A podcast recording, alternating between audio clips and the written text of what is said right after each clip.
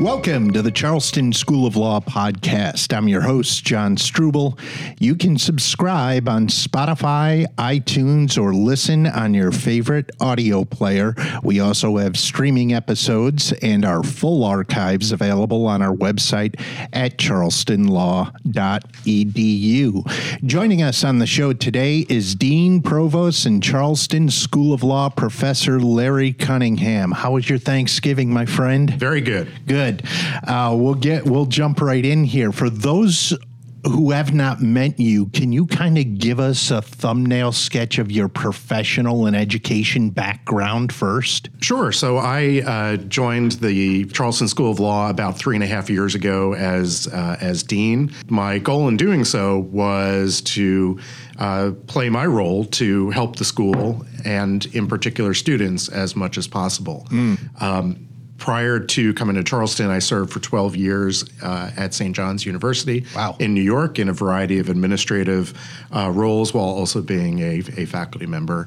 Uh, and before that, I was a prosecutor. A prosecutor. Um, uh, is that what you teach in the classroom to some degree? A component of that? To some degree. So I I teach evidence, which is a required course uh, okay. for second years uh, at Charleston. Um, it, and it was important to me when I joined that I that I teach. Okay. Uh, a lot of deans, uh, when they become dean, they don't teach at all. Right. And and I wanted to stay connected to the to the classroom. And what I love about evidence is it's a very practical, hands-on course whether somebody wants to be a prosecutor or a defense attorney or work in, in civil litigation. So I don't teach it from any one uh, perspective, although I tend to use uh, a lot of examples from criminal cases mm. just because that's my, my background. Mm. What are students, since you've been removed from actual practicing law for a little while, what are students today, Larry, teaching you I mean, are you learning as well oh, as sure. educating? Absolutely, and I think the the role that technology is playing uh, is is really important, and it's given given me an opportunity to think about how technology would or should be used uh, in the courtroom. Yeah. And so, you know, when I was a, a, trial lawyer, for instance, social media was not a thing. Okay. Now, in criminal cases, both the prosecution and the defense are regularly introducing activity from social media into evidence and understanding how to do that. Uh, requires an application of longstanding evidence and trial practice rules mm. to this new environment. And so the students will bring up new technologies and ask how they, you know, how they would be go about being admitted, um, and it gives you a chance to think about it. And how do you educate yourself to stay relevant and current on some of those issues that you may have been removed from when you were actually practicing law? Is it a continuing education process for you?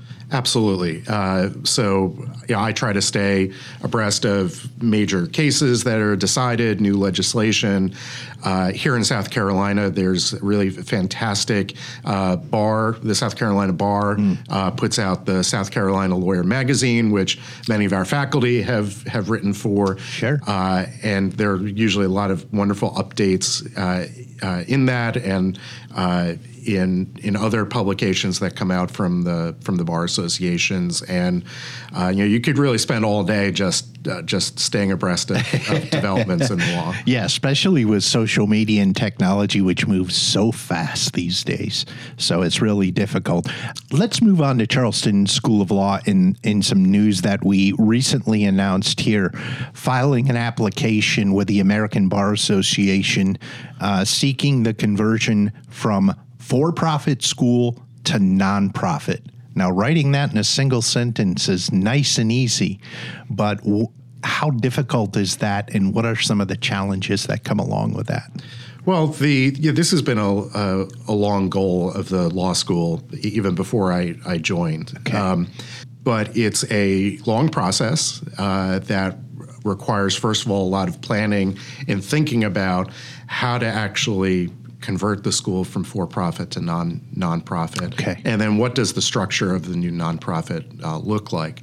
Uh, and so we were in the position a few weeks ago to take the first regulatory step, which is to request permission from our uh, principal accreditor, the American Bar Association, uh, uh, to take w- what's considered by them a substantial change. Okay. And so that requires filing of a pretty involved application, Yeah. which then has to be carefully uh, reviewed by the by the ABA. Uh, if they sign off, then there are a number of other regulatory approvals at the state and federal levels that we'll have to we'll have to go through. None of which is guaranteed, nor is there any particular timeline uh, for the ABA or anyone else to to act on. But it's something that we're uh, we're definitely excited uh, to have taken this first step.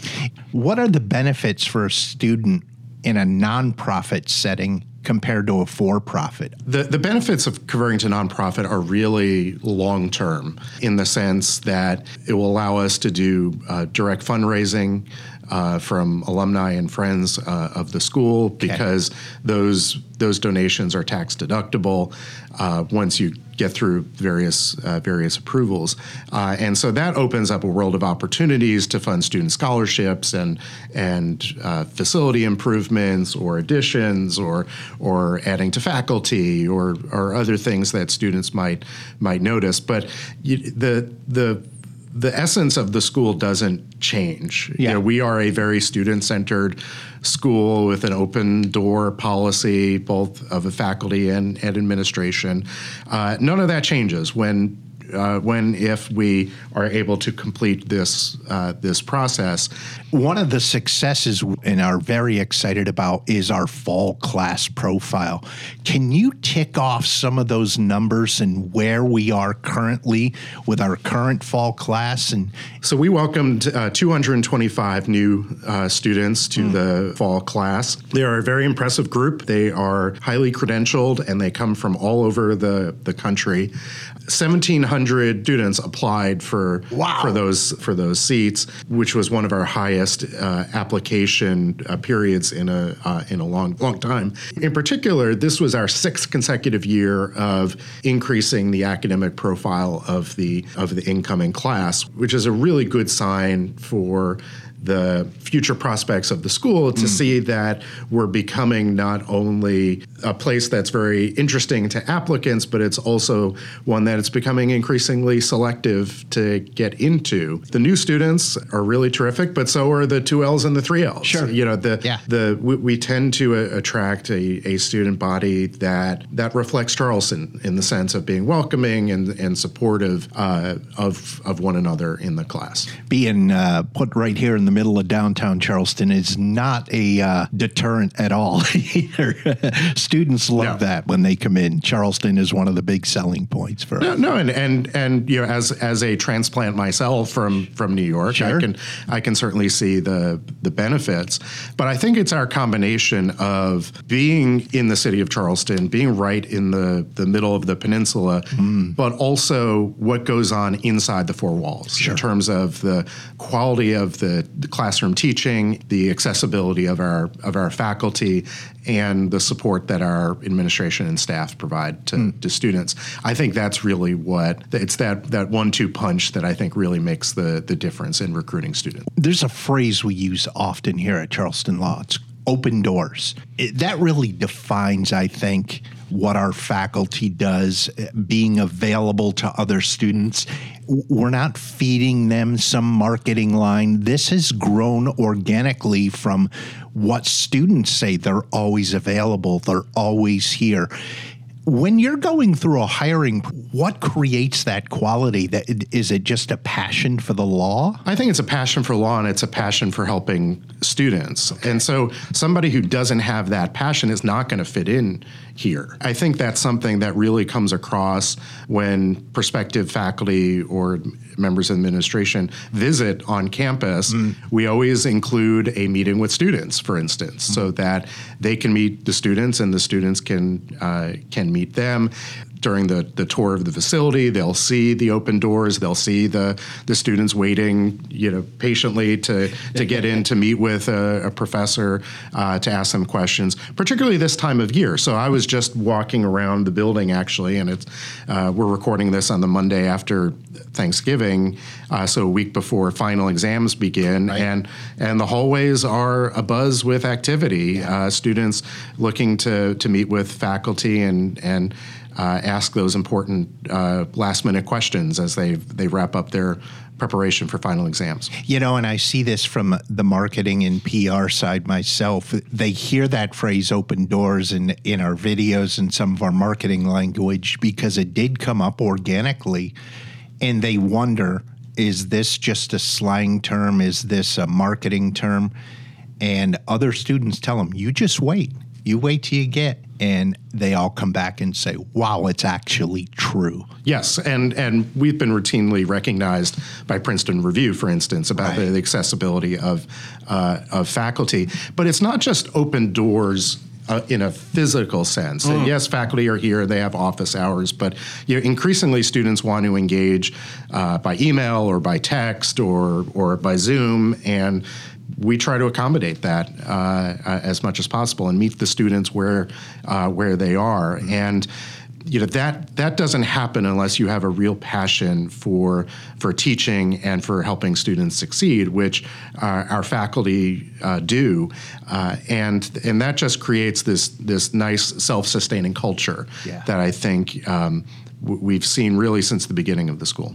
I think the other component of open doors that I have seen in the couple years I have been here is that when we say open doors, it's not just the faculty being available in their office, it's also open doors to opportunities for internships, externships, working at law firms, getting job opportunities, career development, all those things that are open doors everywhere you turn. Even your fellow students and peers they really work together because there have been law school settings where I've heard of where the competitiveness can kind of divide the student body too. That's correct. One of the things that I've been so impressed with, and, and again, it's not a anomaly with one particular year, but these last three and a half years I've been here, each class has been so supportive of, of one another, yeah. whether it's putting on activities with uh, local bar associations and specialty bar associations. Uh, alumni networking uh, events or you know, fundraising for uh, for scholarships or uh, collecting canned goods for the Low Country Food Bank, which uh, students just had a record. Uh, I think it was 3,400 pounds of of food that were uh, that were delivered. Um, and so it's that that just kind of ethos that that permeates the the school. It's also good for their for their own well being sure. in order to give back through our pro bono program or or by connecting with bar associations or uh, or by getting involved with charitable uh, causes. You know, these are all valuable things that fit into a holistic well-being yeah. for for students, which is another value we really try to. We've moved the library from a sep- separate facility within the building. The feedback you've received so far. I think we also have to clarify what do we mean by here when we say here, yeah, because true. for for uh, some of the early uh, alumni, they may not have been at in this particular building, 385 Meeting Street, the old Bell South building. The law school used to be spread out all across uh, downtown with you know, a few offices here, a few classrooms over here. Um, and actually, I remember um, my my family has lived in the Charleston area for uh, I think going on 20 years now. I remember visiting them and happened to be walking up and down King Street with them and seeing, oh, there's a sign for Charleston School of Law. There's a sign for Charleston School of Law. that's very, it must have been fascinating to, to you know, be walking you know, in between classes on King Street.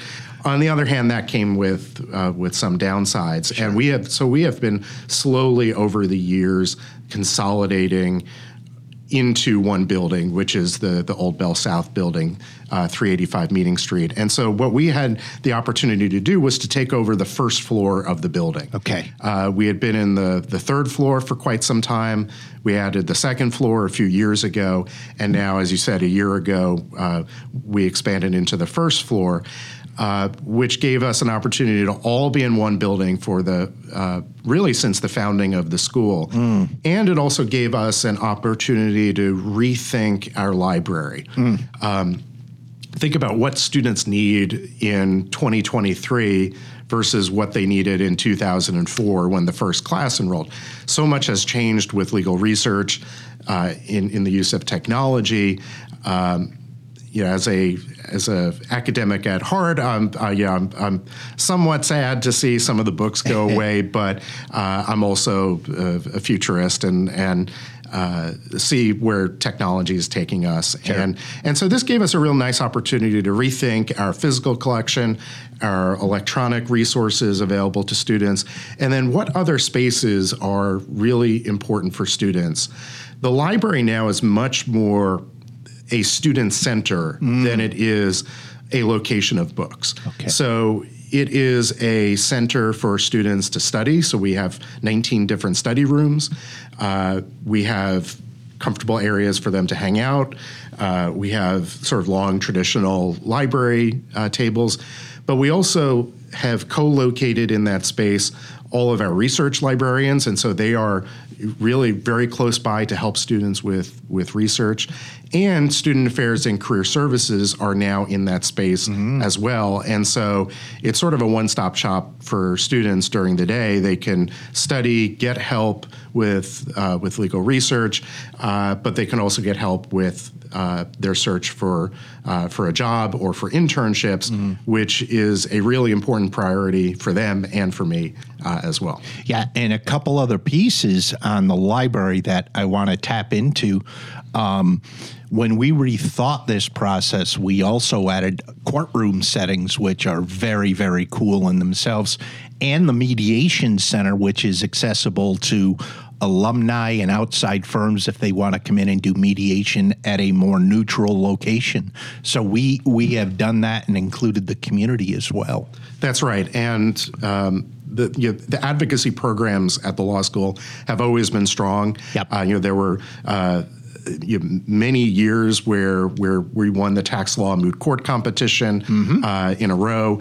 Um, and our mock trial program's been successful. Increasingly, we've had a very successful transactional law program under Professor Stedman's uh, leadership. Um, and we really wanted to have dedicated spaces for those programs recognizing that they are all different. And so the transactional law team's office, for instance, is on the second floor and it's much more uh, you know, of a conference table yes. you know, layout.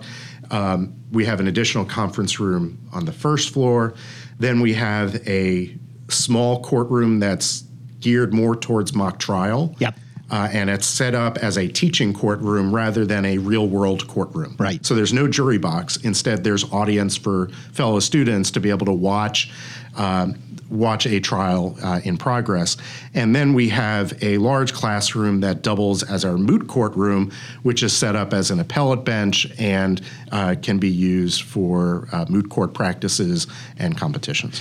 And it's it's so um, fluid that you can move things around, can't you? In that larger yes. one, that was also That's something cool. something important. We wanted we wanted the space to be used, mm-hmm. uh, and we wanted to make sure that it was it had a high utilization rate, mm. as they say in the industry. Uh, and so we deliberately got furniture that's on wheels and can be reconfigured and and set up in different different formats depending upon the use uh, and the uh, and the audience. We also it was also important to us that we brought from 81 Mary Street, the old library, some of that old Charleston yeah. historic charm. And so that fed into a lot of the, the design choices. So you see a lot of wood elements, as well as some high tech uh, choices. Uh, uh, certain color choices, wood paneling, things like that, that we really tried to um, uh, show deference to our historical roots, both as a city, but also uh, to 81 Mary Street, uh, which itself is a very old and historic building. Yeah. Um, our guest is Dean Larry Cunningham at the Charleston School of Law. Improving student outcomes. Um, obviously, if, if, you're involved in the law school setting at all, you know how important that is to get students from graduation to uh, the practice of law. Can you talk about a little bit about the strategy and development of that? Because we have seen substantial growth in that area. What are some of the key components that leverage that success? Well, I, I would say the most important thing is intentionality. Okay. That, first of all, sort of identifying what those outcomes are. So, principally bar passage and, and job placement measured a year outside of law school. Um, and then being very intentional about monitoring that data and implementing solutions to help drive those numbers up. Okay. Uh, and so there, uh, there are a lot of steps that we take on both uh, bar exam and also uh, uh, job placement uh, that are very focused on, on individual students. Uh, so, for example, in career services, every student has assigned a career counselor who works with them from their first semester of law school until they graduate and then after graduation. Okay. And so they get to know those students and help individualize their plan in, in order to achieve the, their particular uh, outcomes. Okay. So we help students on an individual level, but we also help students on a global level. So mm. we have a, a, bar prep class in the uh, in the third year. Uh, we also uh, introduce students uh, in their their first semester to academic skills uh, to to help give them a foundation to demystify some of the process of how to be a law student, okay. how to how studying is different than college, how preparing for exams will be different from college and how exam them, exams themselves will be a different experience and how to uh, how to attack them uh, and to, to do as well as you you possibly can. So uh, a lot of this is is just being very intentional, looking to see where where students are coming from, what do they need, and then helping to uh, to address some of those uh, those those areas where we know there there might be some room for for improvement. Mm. The other thing we do, which is somewhat of a novel concept in higher education, is we actually listen to students. Um, wow. uh, you know, so you know, we will routinely survey students about about uh, the curriculum or about uh, about what job areas they are interested in. Um, when we were building out the new library, we had a student advisory group that I walked the space with on, on several occasions, and they pointed out things that that little things that that might really help the the student experience. Um, right now, this week, all students are completing evaluations for all their courses. Mm. Um, those are helpful not only to the professors, but uh, myself and Dean Lawton, uh, Associate Dean for Academic Affairs, we read every single course evaluation for every single course and professor. Um, and that's a way to identify excellent teaching. Uh, we we include it in, in certain personnel uh, uh, decisions, uh, but it also helps to keep an eye on the curriculum and where students uh, are are having uh, uh, suggestions for uh, for improvement. Right. Uh, and that can make make all the difference. Some of the best ideas come from students themselves. Yeah. Uh, and you just have to listen to them. Yeah, and they know exactly where the barriers are sometimes, and you want to move, remove those barriers to get to the learning process. Right. It's, and so it's really meant to be a collaborative process. Yeah. It, it's but but it's not a mentality that the consumer is always right. right. I, I don't want to give a misimpression there, but it, it is you know, there will ultimately be decisions that we have to make uh, that are in the best interest of of students. Yeah. Um, but you know, as part of that process, triangulating what what they say about their their experience uh, is really important. Yeah, just finding a good balance there. Uh, final point here. Let's talk about our alumni. We've been seeing a lot of our graduates who are in the practice of law now coming to us, they're getting promoted, they're getting appointed for jobs, and we always love to share their success stories. So if you're an alumni of Charleston School of Law and you're listening to this podcast, it's as simple as sending us an email at alumni at charlestonlaw.edu and just tell us your story. Or if you know of an alumni and they're a little bit more humble and they don't want to share the information, you can just uh, direct us to them and we will certainly uh, identify them and uh, celebrate with them on their success. We're also excited about coming up in the new year, the South Carolina Bar annual meeting, the convention, is going to be right here in Charleston, and we are sponsoring that. Yeah, we're one of the sponsors for the South Carolina Bar uh, Convention. It's going to be right down the, the street from us, and uh, we'll be having a uh, special reception uh, for alumni and friends of the law school. Great. Uh, uh, in the new library space, uh, and so it's an opportunity for alumni to come back and uh, take a look at at uh, the facility and uh, meet uh, Some old and new new professors Exactly. and, and administrators and uh, and reconnect with uh, with one another. Um, particularly as the school is on this, what we all see as this tremendous upswing. Yeah. um, you know, this is a really great way to to for for alumni to reconnect with the with the school. Yes. So if you are not registered for the South Carolina Bar Convention, you want to do so, just go to their website, scbarconvention.org. It's January 18th through the 21st, and they have CLE events and different opportunities for you to learn and network and grow all the way through that. Larry Cunningham, thank you so much for your time.